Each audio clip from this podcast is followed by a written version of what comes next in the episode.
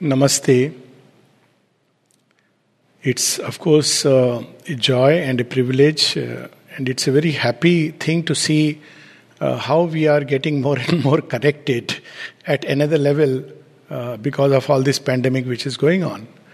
Uh, a day must come, it will come when we'll be connected at a still deeper level, and uh, we can probably dispense with the use of any technology. Um, you know, two things or three things this pandemic has brought brought home to us one is the fear of death, which is ingrained in human nature. The second is the fragility of human existence. And the third is the illusion of progress. I mean, there are many other things. And so far, we have been looking at this, uh, all these three questions about human existence, mainly from the outward point of view. But uh, there is a uh, inner dimension to it, which is what we are going to speak about. So let me start with a little story. Sushil, everything has gone away.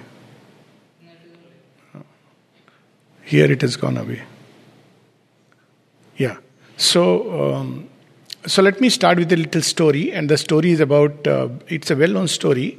Uh, the story is from the Mahabharata when Yudhishthir confronts a yaksha now, not going into the details of the story, the Yaksha asks him many questions, and uh, uh, Yaksha is none else but Dharmaraj, the one who keeps the balance of the worlds, and is also the god of death.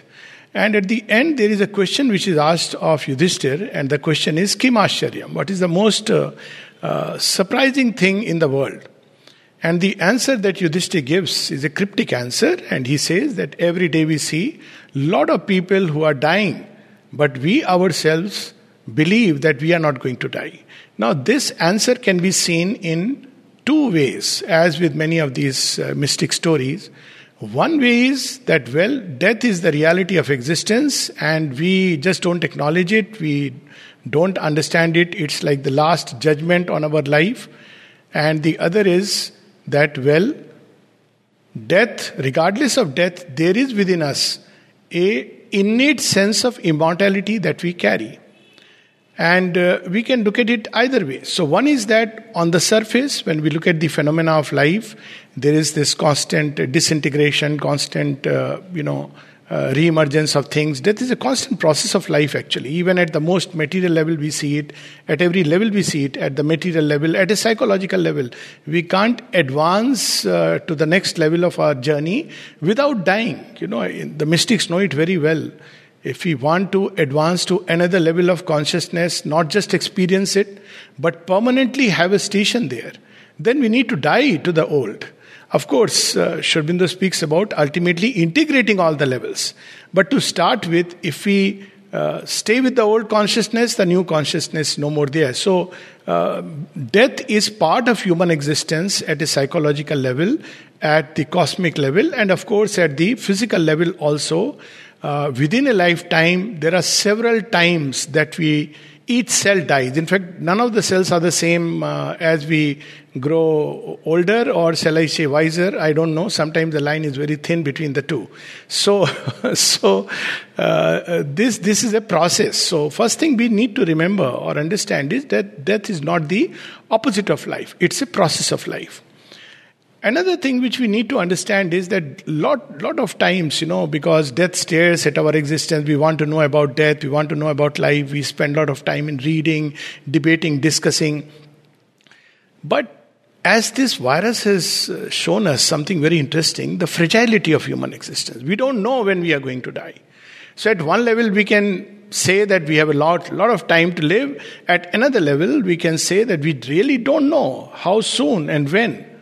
And when time is short, then we don't spend time in debating and discussing, but we spend time in knowing, experiencing, becoming, being. Uh, this is uh, what makes a difference between two categories of human beings. One who debate and discuss about uh, whether you know there is something after death or not, and the other where they go ahead, they pierce through the veil and actually experience if there is a reality like that or not. And it makes a whole, whole lot of difference. You see, um, we have a story of Hiranyakashipu and Prahlad, a very symbolic story. It comes in the Bhagavad Purana and the Vishnu Purana. And uh, as the story goes, there are two ways that uh, these two gentlemen, father and son, they take on the challenge of life and the challenge of death. To uh, Hiranyakashipu, the way to conquer death is to remove all the conditions which create death. So, you know, he he takes a near impossible boon that I should die in the morning, in, at night, inside, outside, below, above, all kinds of astra shastra. So he this this is the modern science, you know, this story is very symbolic, where we are trying to eliminate all the conditions of death. Now, even if we eliminate all the conditions, death finds its way, and that is what the story uh, beautifully brings home. But on the other hand, there is another approach, and that approach is typified in the story of Prahlad. And the story of Prahlad is he doesn't bother about life and death, but he bothers about one thing which alone is worth uh, discovering, and it is the sense of the one. So for Prahlad, life is very simple, and we can really lead such a beautiful and simple life. For him, life is an expression of the one, Hari, and for him, death is an expression of the one, Hari. Narayana, the one who dwells in man and one who is everywhere. And when we lead life like that, uh, the fear of death passes away because we discover the one consciousness behind each and everything. You see this is the and and it's something very urgent. We don't realize it. You know i was speaking about shortage of time so we have another very interesting story about life and death. And uh, i love to tell stories because they are a very beautiful simple way of communicating profound truths. And this story also comes from the bhagavad where we have king parikshit who has just about 7 days to live. Now what does he do now he tries again to lock himself up. He knows how he's going to die. So he tries everything possible, you know, uh, call the ambulance, call the best doctors. He's the king, everything he can do. But uh, he's given a very wise advice. And uh, the wise advice is that he says, King, death will find its way. So what he should do? He says, You better discover the secret of immortality. So Parikshit says that is it possible? What is it? He says very simple that uh, you know for seven days he listens to the story of Bhagavad, the story of Shri Krishna, which is of course uh, apart from the fact that Shri Krishna is a living reality, but the Bhagavad is narrated in such a way that there is within the story running parallel to the story of Krishna, the story of the human soul. When it is born within the mind and ego complex and slowly it develops faces the challenges as Krishna does.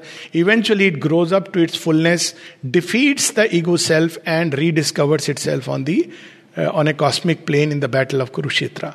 So, the essence of the whole thing is that when we have a shortage of time, and uh, even a one lifetime is very frankly, it's just a fraction of second, then the thing we must go straight to the mark is to discover that whether there is really a soul within us or not.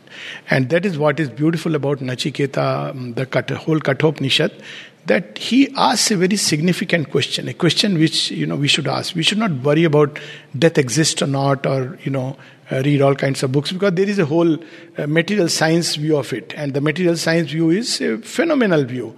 But uh, science itself knows that there are truths behind phenomena, play of forces, energies, consciousness, of which at this point we have no clue. But straight away the question is, he says that some say that after death nothing exists, but others say that there is something which is immortal within us, and I would like to know the secret. And Yama says very cryptically that, well, even the gods do not know it. And the question is that why do gods do not know it? Well, gods have everything, but they don't have something which human beings have. And that something is soul. The little being uh, described in the Upanishads very beautifully. Antaha sharire jyotirmayo hi shubra. Angushta matra purusha. That little being, no bigger than the thumb of man, which resides in the center. It is our true core. In fact, that is what we are. And once we discover it, the gods don't have it. In fact, no other plane of existence it is found. It is found only on earth embedded in the principle of matter that we find on earth. You know, that's why it is said that yoga can be done only in a body. See, while we talk about all the, uh, you know, going beyond and into the nirvanic silence, but it is very interesting that all traditions will tell us that progress, uh, discovery, you know, this is the Vedantic idea of evolution and the 84 lakh yonis spoken about in the Tantra, that when we take different forms, then while the forms disintegrate and we take a new form, forms disintegrate, we take a new form, we the essential me, but something is happening through this process. It's not just a blind destruction and taking up of life. Often we understand that rebirth is just a question of, you know, reward and punishment, but it's not about reward and punishment at all. That's a very human imposition on a far profound truth. Now, as these forms disintegrate, the journey continues in another body. And we can take a very simple example that, you know, we take a vehicle, maybe a car or whatever else, and we are going to some place. And the vehicle breaks down in between. So, does the journey cease? No. The the person who is journeying, the traveler, the eternal traveler, steps out and he takes another car, he calls for another taxi, or he finds another means. If nothing is there, he starts walking. So, something similar happens after death that we get rid of this car. This car is the most gross vehicle. That's why it's called as a vehicle. Sometimes also called as a kosha. It's a dwelling house. It's not the householder. So this house, uh, obviously, it has a certain life limit, and this tends to break down and disintegrate, and the householder steps out. And then there are many layers. Uh, they are not just one vehicle. There are other vehicles, lighter vehicles. This is the gross vehicle. Then there are lighter and subtler vehicles of, of, of made up of subtler substance, sub, subtler energies, and uh, you know finer states of matter we can put it like that uh, more scientifically and one after another the soul travels through that now the interesting part is that normally the difference between the gross and the subtle is the gross doesn't allow us to easily um, escape or enter into these higher worlds. Uh, it's gross. It, it's very heavy. It ties us down like binds us to this earth matter very with almost iron chains. But there is within this gross matter a subtler matter, something which can allow us to rise and ascend. Of course, yogis know about it while they are living, and that's what we should aim at. But ordinarily, it's after death that we discover it. We, what do we discover? As many instances of near death experience have shown us, and I'm not going into these details, uh, paucity of time, I have mentioned that in the book Death Dying Beyond, that when we uh, discard the human sheath, we are not uh, we are not dead. The body disintegrates. So what happens to us? We discover another mode of existence. This is another way of life another mode of living. Ordinarily we don't know it. It's like a dream mode. We enter dream world it's very different. The time space is very different. The means of communication are very different.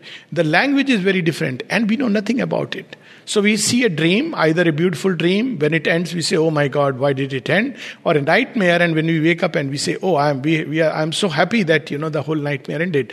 But there's a whole world of dreams. Uh, in the Upanishad, we have this waking world and the dream world. Now, dream world is not just the dreams that we see, but rather a whole layers and layers of consciousness that form like a ladder and we are not oriented to this world. We are completely disoriented and we somehow come back to the body. But we can make it a very conscious process. After death, we are led through these subtle worlds, one after another, till we reach our very core, rediscover who we are, and that's bliss, of course. And uh, there is a period of little rest, assimilating rest, because all the life experiences, not in their outer details, but in their essence, are gathered. It's important because, uh, you know, it's uh, like take a simple example, even sometimes one year life experiences, this pandemic experience, for example. One is the outer, every day the lockdown and distancing and all these masks we have to wear, the means of communication. But the essence of that experience, as someone would say, it's stress inducing. Someone would say, well, it's an inward shift. Uh, someone else would say uh, it gave me an opportunity to rediscover myself. So, the essence of the experience is what we carry. The details are left out because you see, much after, maybe after five years, six years, ten years down the line, we'll forget all the details. That's why after death we forget many of these unnecessary things. But what we will remember, at least in a lifetime, is that well, when that happened, how human nature, how human consciousness responded, how I individually responded. And that will be the take home point. Like there are people who during this period have intensified their spiritual aspiration. And that becomes a take home point for, for us. So, uh, when we leave the body, uh, many of these unnecessary things, um, I mean, they are like crust, not unnecessary really, but feeders to the core experience. Take another example that, you know, as a child, people go through difficult states. Um, let's say in a school, they, they, there was a teacher who was, uh, you know, and they didn't have a good time. It was a rough time. Uh, so they were crying and, you know, wanting to avoid. But much later, this whole event and circumstances changes its value. And some of the students get back and say, Thank you, teacher. Uh, you were very tough, but it made us in the bargain uh, much stronger to meet life. Now, I'm not advocating that teachers should be tough. I mean, it's, it's, there are gentler ways and more beautiful ways. But the point here is that the essence of an experience is very different than what we are going through on the surface consciousness. So we have the surface consciousness, which is the waking consciousness, the Jagrat Avastha, we have the Swapna Avastha through which we travel, and then there is the core, the Sushupti. And then, of course, we have that ultimate uh, uh, Turiya in which all these are held together, and we need not speak about it. So, Sushupti is the state where all the essence is extracted. And then we come back into life to restart the journey from where we left it undone. We have to finish many other evolutionary curves. We have to take on this great challenge of life, which is actually an evolutionary challenge. It's not a threat, a stress, or anything. If we trust that there is a divine presence within creation, we have to trust that there is a wisdom which is working. Now we can look at it as a crisis, we can look at it as a challenge. So, death too is a challenge. And it comes wearing a terrible mask. Disease comes wearing a terrible mask. But if we are afraid of it, then we have lost the challenge before trying it out. But instead, we should take on the challenge. And what is the best way to take on the challenge of death? Rip off the mask and ask, Who are you? You know, we all, many of us have grown up with this. Uh, uh, faith that there is a divine presence in life. And frankly, what is life without this basic faith? I mean, if there is no divine presence, I often say that the scientists, there is no way you can confirm or affirm it other than having experience. So there are people who deny it scientifically or logically or otherwise, but then even though they deny it, sometimes denial is a very convenient way because it saves us the effort of discovering it. It's not a belief, it's a first step towards discovering it. And frankly, when we deny it, then what is life all about? I mean, it's just uh, dust somehow becoming man and neurons babbling inside a brain, and we try to make sense of it. Certainly, it is meaningless if you look at it from that point of view. But if there is a divine presence within, if there is a soul within, which we read in the scriptures, which mystics speak about, and if there is a path to find it, the path of yoga, we better search for it. See so yoga is far beyond merely you know some some techniques and methods. They are all steps in the way. But the essence of yoga is to discover this wonderful divine presence as prahlad did as many other did and to live with that. Now when we discover this divine presence we enter into a state of oneness. Now what is meant by oneness is that the sense of duality ceases to exist. So, normally we have a slot and uh, we draw a line and we put on one side life, another side death, we pleasant, painful, good, bad, uh, virtue, wise, and so on and so forth. Endless. Joy, sorrow, um, heat and cold, and everything. All kinds of cognate experiences. Now, this is duality because you know we then we try to shun one and accept the other. In ignorance, it has a purpose. But when we discover oneness, then we discover that what we call as pain, what we call as pleasure, behind both, there is a deeper truth which is trying to express itself. And that truth is, as the Upanishad say, the delight of existence. The closer we come to the soul, the more we experience this wonderful joy and peace. Self existence, joy and peace. It's given to us. We don't need to ask from anyone.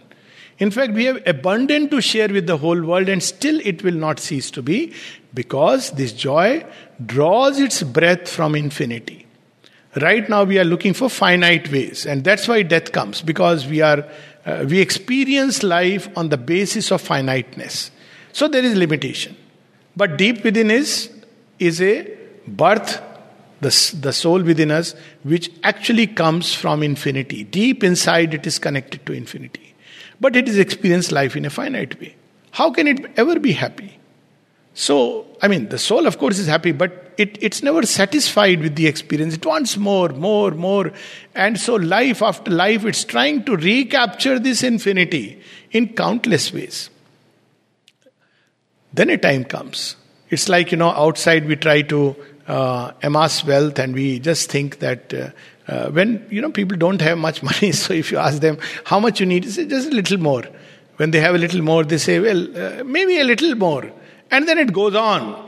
And then, even when everything is there, then there is still that little more which is left. Because that little more is not outside us. That little more is within us, it's within our own soul. And if we discover it, we open to infinity. We, we, we inherit infinite love, infinite existence, infinite consciousness, infinite peace, infinite delight. Krishna, Shiva, Brahma, Vishnu, all these are various ways of expressing a deep, profound truth. Krishna is infinite ananda, Shiva is infinite force, Brahma is infinite existence, Vishnu is infinite consciousness. And when the soul discovers it, then it has no more need for um, any um, outer things. Yes, they enrich life, but they are not really needed in that way. And second interesting thing is we stop putting things in slots. We discover that life and death are one single thing. They are not, in fact, there is no two things in this world. You know, Anuradha was reminding me some time back that this is the 10th day of the session. Well, 10th day, and she said, What is the significance of the word 10? Well, the whole world from computer technology to the origin is a play of 1 and 0. And this 1 and 0 is basically, if we remove the 1, then world is 0. It's, you know, so people who speak about the world being futile and death being real, basically they have not discovered the 1. Because, yes, it is futile, it is uh, vain, it is zero in spite of everything, as I said, the fragility of human existence that stares at our face. But the day we add one to it, then the zero becomes 10. It is a number of fullness. It brings us, it completes the whole cycle. But 0 to 10, we have to travel a whole journey. We have to go 1, 2, 3, 4. So we first discover 1. So 0 is behind, 1 is there. So we make a distinction between world and God. 0 uh, we have to leave behind, and 1 is here. So we have the illusionist, uh, you know, idea of life that, you know, this world existence is vain, meaningless, discover the 1. Then we go to 2. We discover there is the soul and the ego. Then we go to three. We discover that there is within the ego the mind, life, and body. Then we discover four. There is a fourth hidden plane of existence. Then we discover five, the very ultimate bliss that has built the world. And six, which is consciousness which stands behind bliss, the divine mother of whom the consciousness force of whom this whole world is a wonderful expression. And then we discover seven, the sevenfold being, the Satchidananda through all the seven planes of existence. And then we discover eight. It is the higher hemisphere and the lower. When they come together, then we have the perfection of life. It's the it's a figure of infinity. Eight, you just put it uh, other way, it's infinite. And then we have nine. Nine is a return. You see, it is zero and one fusing in a strange way. So one has come back. You see, sometimes these figures, I'm talking of the English language, but so interesting that now we are returning back to the material plane, having discovered the two hemispheres and the infinity, and then there is a reversal one is behind and zero is in front, so the meaning of zero changes. So that's some kind of divine mathematics, uh, as I say. And then, of course, there is 11 and 12, which completes the whole figure. So 11 is where we discover the oneness within us, and everything else is an expression of the one.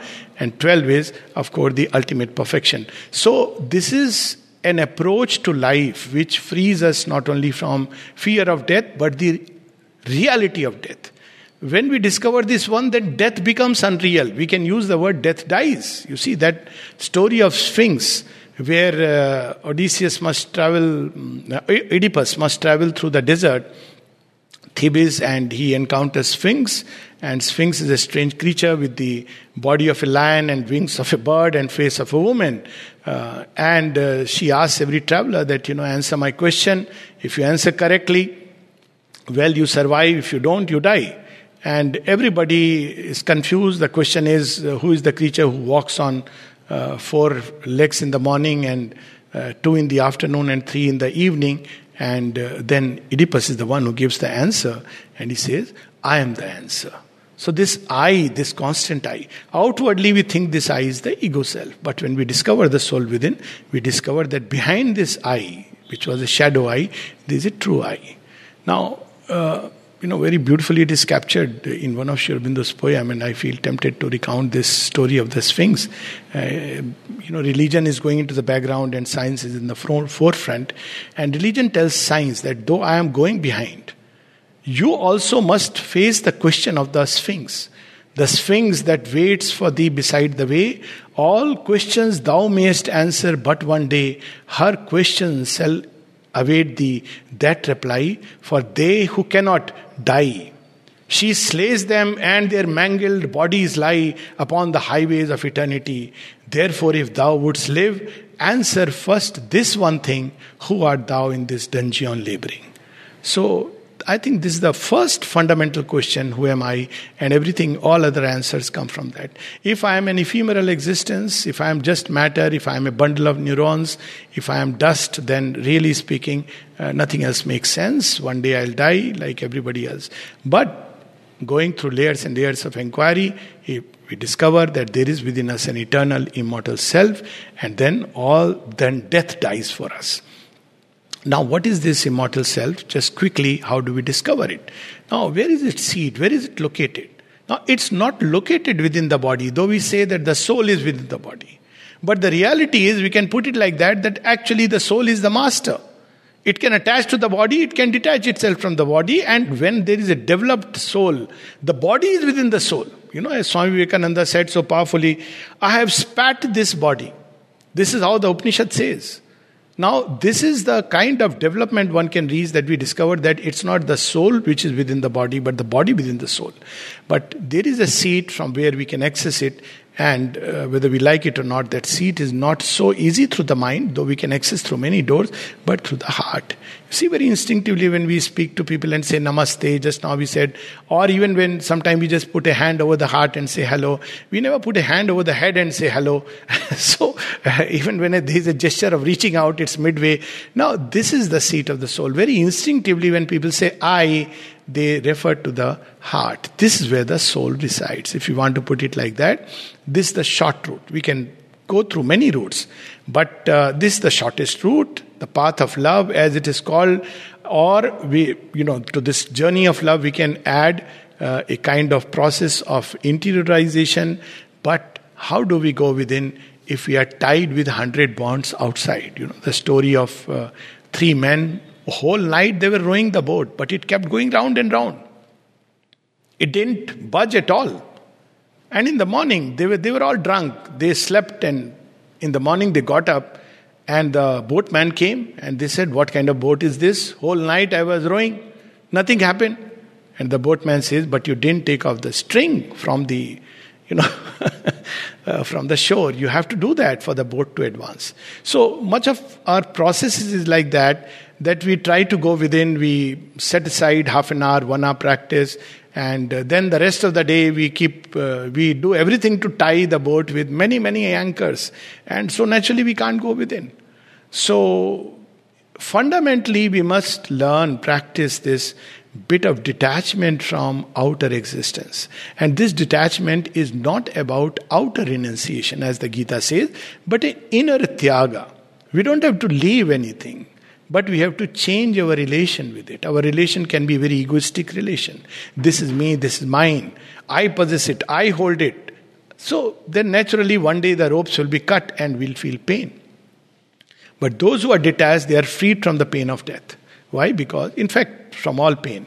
Because they've lived a life like that, that this is today with me, tomorrow it'll pass into other hands. So I must take care of things, of people, of relationships. You know, the famous Yagnavalk that, you know, one does not love the wife for the sake of the wife, but for the sake of the self. One does not love the country for the sake of the country, but for the sake of the self.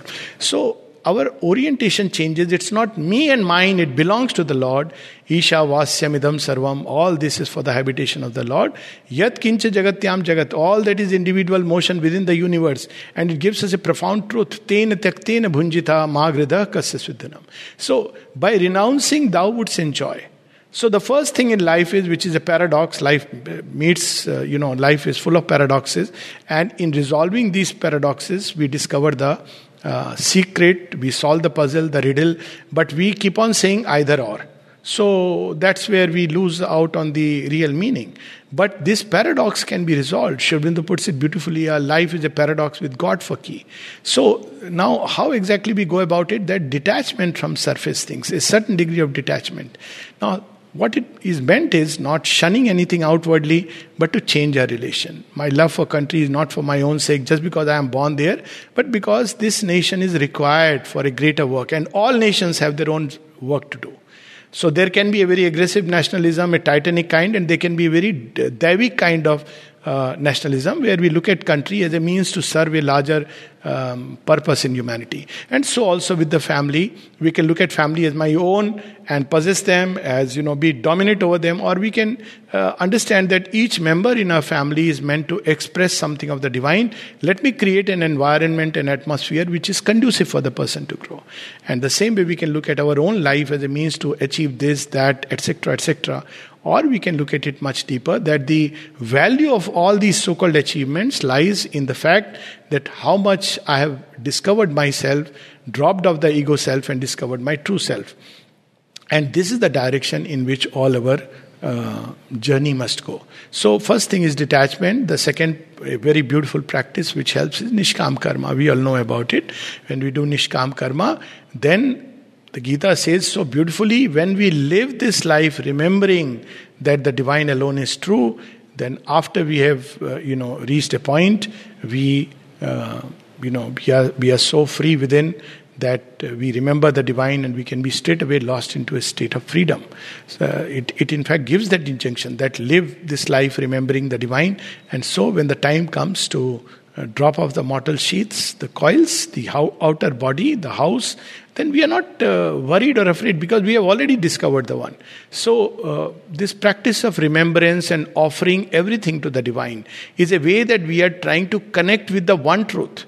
So, you see, this practice of discovering the soul is not just a technical process, it won't work only as a technique, but it's a package. So, when we are sitting and eating, am I eating only for the joy of the uh, palate, well, pleasure of the palate is there. It's not that one has to mix everything, make a khichdi and eat. But at the same time, the food is an offering to the deity, divine within, and therefore it becomes prasad. That is the whole idea of going to a temple and receiving prasad. It's a symbol that whatever we receive in life, whether it be a material gift, whether it be food, annam, or it's anything else, relationship, everything is a gift of the divine, and we receive it like this knowing fully well keep the hands open. Don't let don't close the hand. This is mine. The moment we do it like water slipping from our fingers or sunlight uh, changing into shadow it will go away.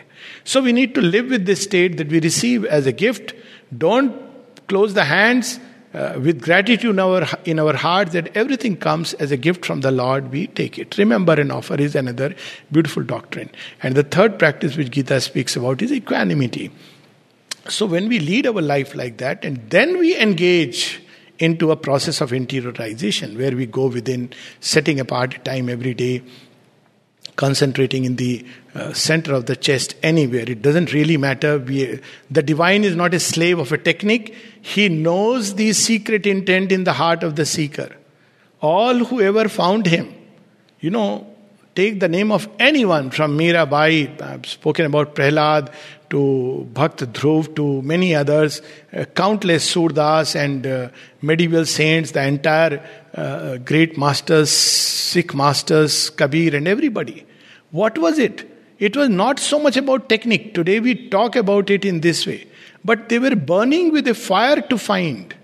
And how did they make this fire grow? Simply by the name of God, Nam as it is called. Of course, I'm not going into the deeper understanding of Nam, but just the name of the name divine. It, it is the original vibration which is captured. I mean, the name, what is really name, foundation of eternity? There is the original vibration which we cannot capture. No human tongue can utter it. But this original vibration manifests in certain bodies, certain beings, and their name becomes one with the name. That name itself represents. So we can take a mantra as a means to go within, its mantra has that vibration, or even simply Krishna, Rama, Om Namo Bhagavate Vasudevaya, Sri Arvindaha Sharanam Mama, Ma Mira Sharanam Rama, or simply Ma, Onkar. Hundred thousand ways. And if we take that as an aid and we live our life concentrated in the heart with a will to find that presence inside, that burning splendor, that immortality in the cloak of death, that eater of the honey, as the Kathopanishad puts it, that which, which is like a swan, which can with one look distinguish the true from the false, that whose very nature is delight because it's the birth child, offspring of delight, offspring of immortality. So if we find it, then life is wonderful and death is no more something frightening, but death is simply a passage, a step, a stride through which we pass towards immortality. Avidyam mrityum tirtva vidyam amritam ashnute.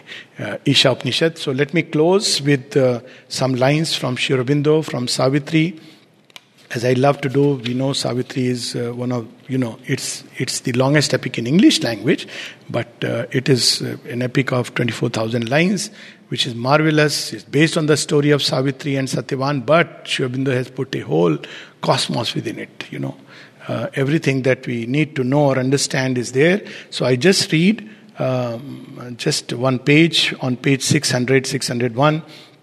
I'll not go into this uh, you know, its deeper sense because otherwise uh, I'll forget time. But Maya is a veil of the absolute. A truth occult has made this mighty world. The eternal's wisdom and self knowledge act in ignorant mind and in the body steps. The inconscient is the superconscient sleep. An unintelligible intelligence invents creation's paradox profound. Spiritual thought is crammed in matter's forms. This is the original Veda which we need to discover. Unseen, it throws out a dumb energy and works a miracle by a machine, a machine called the body. All here is a mystery of contraries. Darkness, a magic of self hidden light. Suffering, some secret rapture's tragic mask and death an instrument of perpetual life. Although death walks beside us on life's road, a dim bystander at the body's start, and a last judgment on man's futile works, other is the riddle of its ambiguous face. Death is a stair, a door, a stumbling stride this soul must take to cross from birth to birth a great defeat, pregnant with victory. A whip to lash us towards a deathless state. The inconscient world is the spirit's self made room, eternal night, shadow of eternal day. Night is not our beginning nor our end. She is the dark mother in whose womb we have hid, safe from too swift waking to world pain we came to her from a supernal light. By light, we live, and to the light, we go. Uh, I'm going to answer this in a paradoxical way, not from a mystic point of view, but there was a book called uh, Illusions by Richard Bach. And, and as we know in the book, there is a very interesting line which is uh, said that if you are alive, your work is not over. So, you know, it's a paradoxical answer that at what point you decide you have to withdraw. Well, we don't decide. Those who have left themselves in the hands of the divine, they see when the decision is made by the ego, either of the of living or of death, it's a it's a false choice. I won't say the wrong choice. Wrong choice is something else. It's a false choice because it's made by something within us which is false by its very nature. But when we discover the, the soul within, we also become aware of the divine will. So when we act in accordance with the divine will, A yogin may very well know, he becomes aware of the divine will operating in the cosmos, in creation, and so his decisions are not made, not made based on the ego self. And we have the classic example of the Gita, where Arjuna is called upon to make a choice. He wants to make a choice based on the ego self to fight and then recoil also from the ego self because you know he will be the cause of this and that. But Krishna bids him to rise beyond both these standpoints and says that our world is to express the divine will. And isn't the divine will expressing itself in countless ways all the time, which is a moment when we can say that the divine will has stopped expressing itself. So, till our last breath, we should express the divine will. Even our breathing should be an act of gratitude and love. Then a time comes when the divine will within us may be to withdraw, to take on a new body, a new way of challenge. And then it should be done which is not euthanasia, it's not running away from pain, suffering, work. Rather, we should want to come back a thousand times, as the Srimad Bhagavatam says. Come back a thousand times to serve. But this decision should not be made by the surface consciousness, by the ego self. If we do from the ego self, either to live or die, it's false. So it's not either or, but expressing the divine will, which we can know by coming in contact with the soul. Yes? Okay, so uh, first of all, uh, I very consciously corrected that. I said, is the symbol. I said, he, it is a reality. He is a reality already. Didn't use the word already, but he is a reality. But the story runs parallel also as a symbol. It's true of most of the mystic stories like Ramayana. Rama is a reality reality both of a physical world where Rama the incarnate came, Krishna the incarnate came, uh, and and Krishna is a reality whom none can deny. You know, um, uh, he's mentioned even historically. Krishna, for example, is mentioned in Mahabharata, Harivansh, Bhagavad uh, Purana. He's mentioned in uh, Chandogya Upanishad. Now, Krishna is also, you know, he has come, taken a human birth, and lived his human exploit. But there is also the reality of Krishna which transcends. You know, he reveals in the Gita that I am Purushottama. I am the Lord beyond the Shara and Akshara. And then there is another reality of Shri Krishna that he is the indwelling divine within the heart of all creatures, Narayana, and whom we can discover. So the, the story of Bhagavat and the story of Ramayana runs on several levels, and we can see it at all these levels. Just to end with a, you know, because um, uh, of the time, uh, one of the uh, Kabir's uh, Doha from Ramayana, not from Ramayana, but about Ramayana, he says, Ek Ram Dasharath का बेटा, एक राम है जगत पसारा, एक राम घट घट का वासी, एक राम है सबका न्यारा। So the avatar is also the one who is indwelling divine and is also the one who is the cosmic being and is also the transcendent सबसे न्यारा। So Krishna is all these and let me say much more than whatever human tongue can utter and whatever human souls can discover he is the endless fathomless infinite delight He is always in the Param Dham as well as he is always here upon earth. And we can come in contact with him. Uh, that's all I would say. yeah. Yeah, yeah. Yes. So that's a that's a very very valid question, and I think I have already given enough hints uh, in the process. Now, as I said, it's not uh, something which can be immediately answered. Uh, I mean, it can be answered, but it's a long process. I have given hints. For those who are interested, please feel free to email me. My email is with Anuradha, to put it in a simple way. And uh, I would uh, be very happy to answer this question at any length. But the other part of it, you know, when Shri Krishna says, because this often quoted, Gita and many of these scriptures are, we pick up a sentence. Now, if we really look at this particular statement, people have asked me that, well, is death real or not? Shri Krishna is saying, Jatasya dhruvasya mrityu. Now, actually, Shri Krishna is beginning to develop an argument. Now, how does Arjuna approach him? He starts with the intellectual mind. So he is replying to the intellectual that, well, that's how it is that one who is born dies. That's what we experience every day. So, in that case, why are we really worried about death? You know, we are we should worry about something which doesn't happen and may happen in my life. So, one who is born dies. And if that be the truth of existence, intellectually speaking, frankly speaking, I mean, we should not focus on death and means of, you know, how to really keep it away, but focus on life, how to live beautifully. And the whole gospel of Gita is about how to live beautifully, so much so that even if the next moment we were to drop dead on a battlefield, our life will still be worthwhile. So Arjuna heard the Gita, Abhimanyu actually lived it. If you really look at it like that. So we have to look at this is the beginning of the argument. This is not the end. Where does it end? The grand culmination. It ends on the mystery of oneness. Sarva dharman parityajya mamekam sharnam raja. Where Shri Krishna is revealing himself in all its splendor and glory.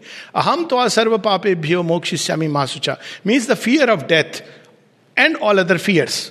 I mean, vanish from the eyes of the one who has surrendered to the divine. So we go to that point, starts with Jnana Yoga, Karma Yoga, and then Bhakti Yoga, and in this grand culmination.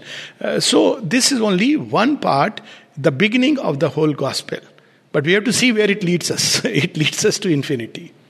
Okay? Thank you. Oh, okay. So, uh, again, the detailed answer I have given in several places. Auromaa.org, there is a whole talk on Sri Aurobindo's Mahasamadhi. But so I'll not go into all the details, but to put it very simply, one, death as we understand is the death of the body. But death as a yogin understand doesn't exist because he has discovered the consciousness of immortality. I'm glad for bringing out this question. So both Sri Aurobindo and the mother, mother describes it categorically. And Sri Aurobindo in Savitri describes he steps into a place where one could not even breathe. There is no breath, there is no heartbeat. And very consciously has entered into that domain of death. And the mother, of course, is described at least uh, twice when she completely, what is called as even death of the body that has happened, and she has come back. So they had both experienced death and the consciousness of immortality, of course, and the consciousness of the infinite, which the Vedic and the Upanishadic seers sought after because they were after the uh, truth of immortality. But what was not yet achieved was the immortality of the body, which is a thing very different from immortality.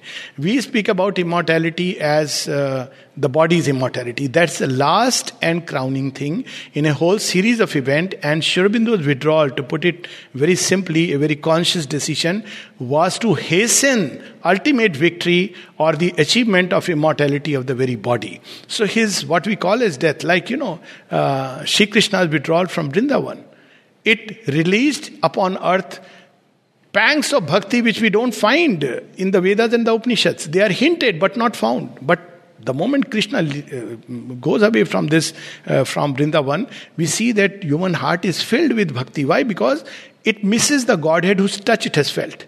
So Sri Aurobindo's and the mother's withdrawal, if I may add, is precisely to prepare humanity to reach that point to, to become worthy of receiving that great gift that they want to give us.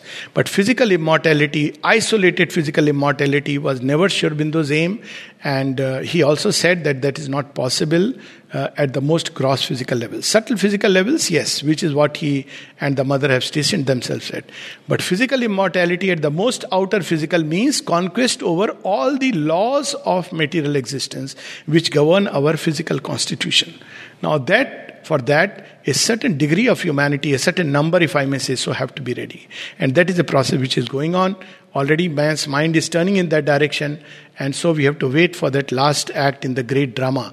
The last act of Sri Aurobindo's and the mother's life, the last scene, if I may say so, does not close on 5th December 1950 or 17th November 1973. It's the beginning of book two and uh, in which we have to play a major part and with the, with them in the background directing the whole play. So there will be the book 3 where we will the two will meet and man himself physically will taste immortality. So this in nutshell. But details you'll find on auromaa.org all about Sri Aurobindo's withdrawal the mother's withdrawal and everything else. Okay. Yeah. Okay.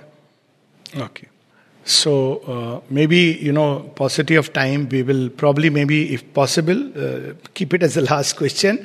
And uh, welcome to write and, as I said, uh, check with the website.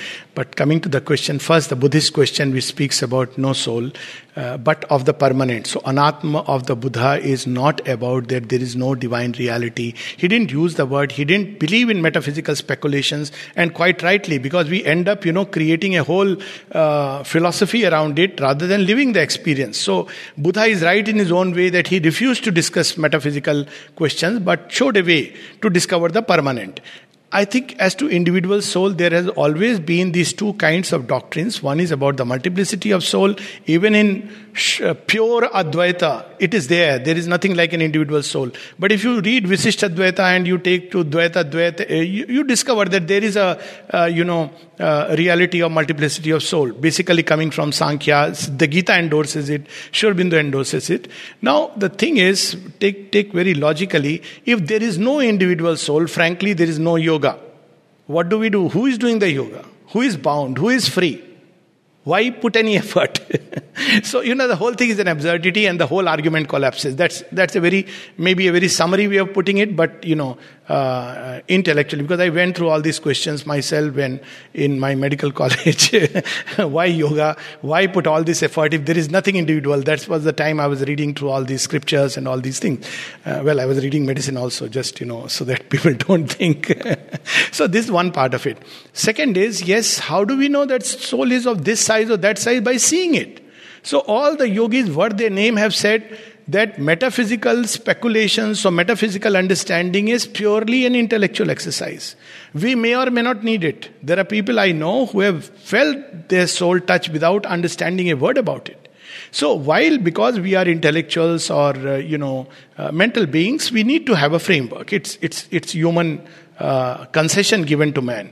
But we don't need to shift from physical to metaphysical. We need to shift from the physical to the real. And this not to say that the physical is unreal, but it is to say that the, the physical is an instrument of the real. How do we do it? And that's what we have just hinted upon. First important thing is to want it. If all our life we are wanting this and that and hundred things, and one day we wake up when you know it's post retirement that let me find out about my soul, probably it's too late. Uh, maybe Yamraj will come and show us the soul because you know that's one way to discover the soul. But when we are young, when we are full of energy, and by young I don't mean in age, age is not a number, but young means we are wanting to progress.